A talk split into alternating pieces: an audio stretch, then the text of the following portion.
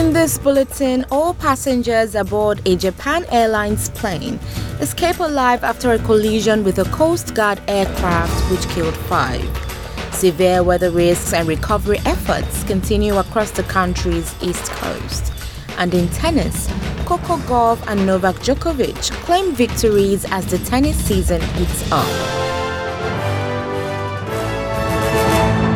With all the latest from the SBS Newsroom, I am Omo Bello. All 379 people aboard a Japan Airlines plane have escaped the burning airline after a collision with a Coast Guard aircraft at Tokyo's Haneda Airport that killed 5 of 6 crew on the smaller craft. Live footage on public broadcaster NHK showed the airliner burst into flames at about 6 p.m. last night as it skidded down the tarmac. Video shared on social media shows passengers shouting inside the plane's smoke-filled cabin and escaping via an evacuation slide. Japan Airlines Managing Executive Officer Noriyuki Aoki says they have begun investigating the circumstances for the crash. At the moment, we understand the accident happened on the runway. We are checking whether permission for landing was given by the Airport Control Center, and we're looking into communications that were exchanged, because those could have had an impact on the accident. I can't say more, but we are investigating. The fire was not extinguished until shortly after midnight, after burning for more than 6 hours.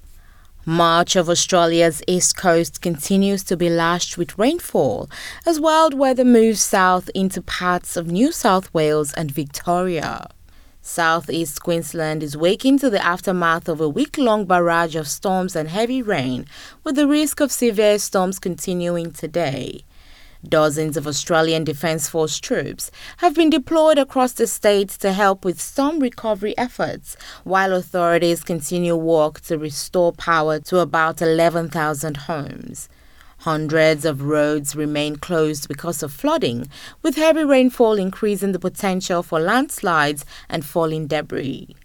Dozens of people have needed to be rescued from flood waters since the severe weather began over Christmas. Russia has rained missiles down on the Ukrainian capital, Kyiv, and other cities after Russia warned of an intensifying air bombardment. Ukraine's President Volodymyr Zelensky says 4 were killed in the attacks, and the mayor of Kyiv says at least 41 were wounded in the city. Multi-story buildings and civilian infrastructures were severely damaged in the explosions. One local resident says it was a terrifying moment. I heard a very loud explosion. We live in the furthest block from here, but our closet's plastic windows got opened up. I thought that the apartment block was hit because there was a very bright light. The attacks are part of a days-long escalation, less than 24 hours after Russian President Vladimir Putin said Moscow would intensify strikes on Ukraine. He says the attacks are in response to an unprecedented Ukraine attack on the Russian city of Belgorod, which he labeled a terrorist act. New data shows the rising property market continues to have a flow on impact for rental prices across Australia, with affordability forecast to be an ongoing issue. CoreLogic has found that rents rose nationally by 8.3% in the last year. That's a reduction from the previous 2 years, but is still far above the pre-COVID decade average of 2% per annum. CoreLogic Research Director Tim Lawless has told SBS News it's good news for renters that rents are no longer rising as quickly as they did in 2020.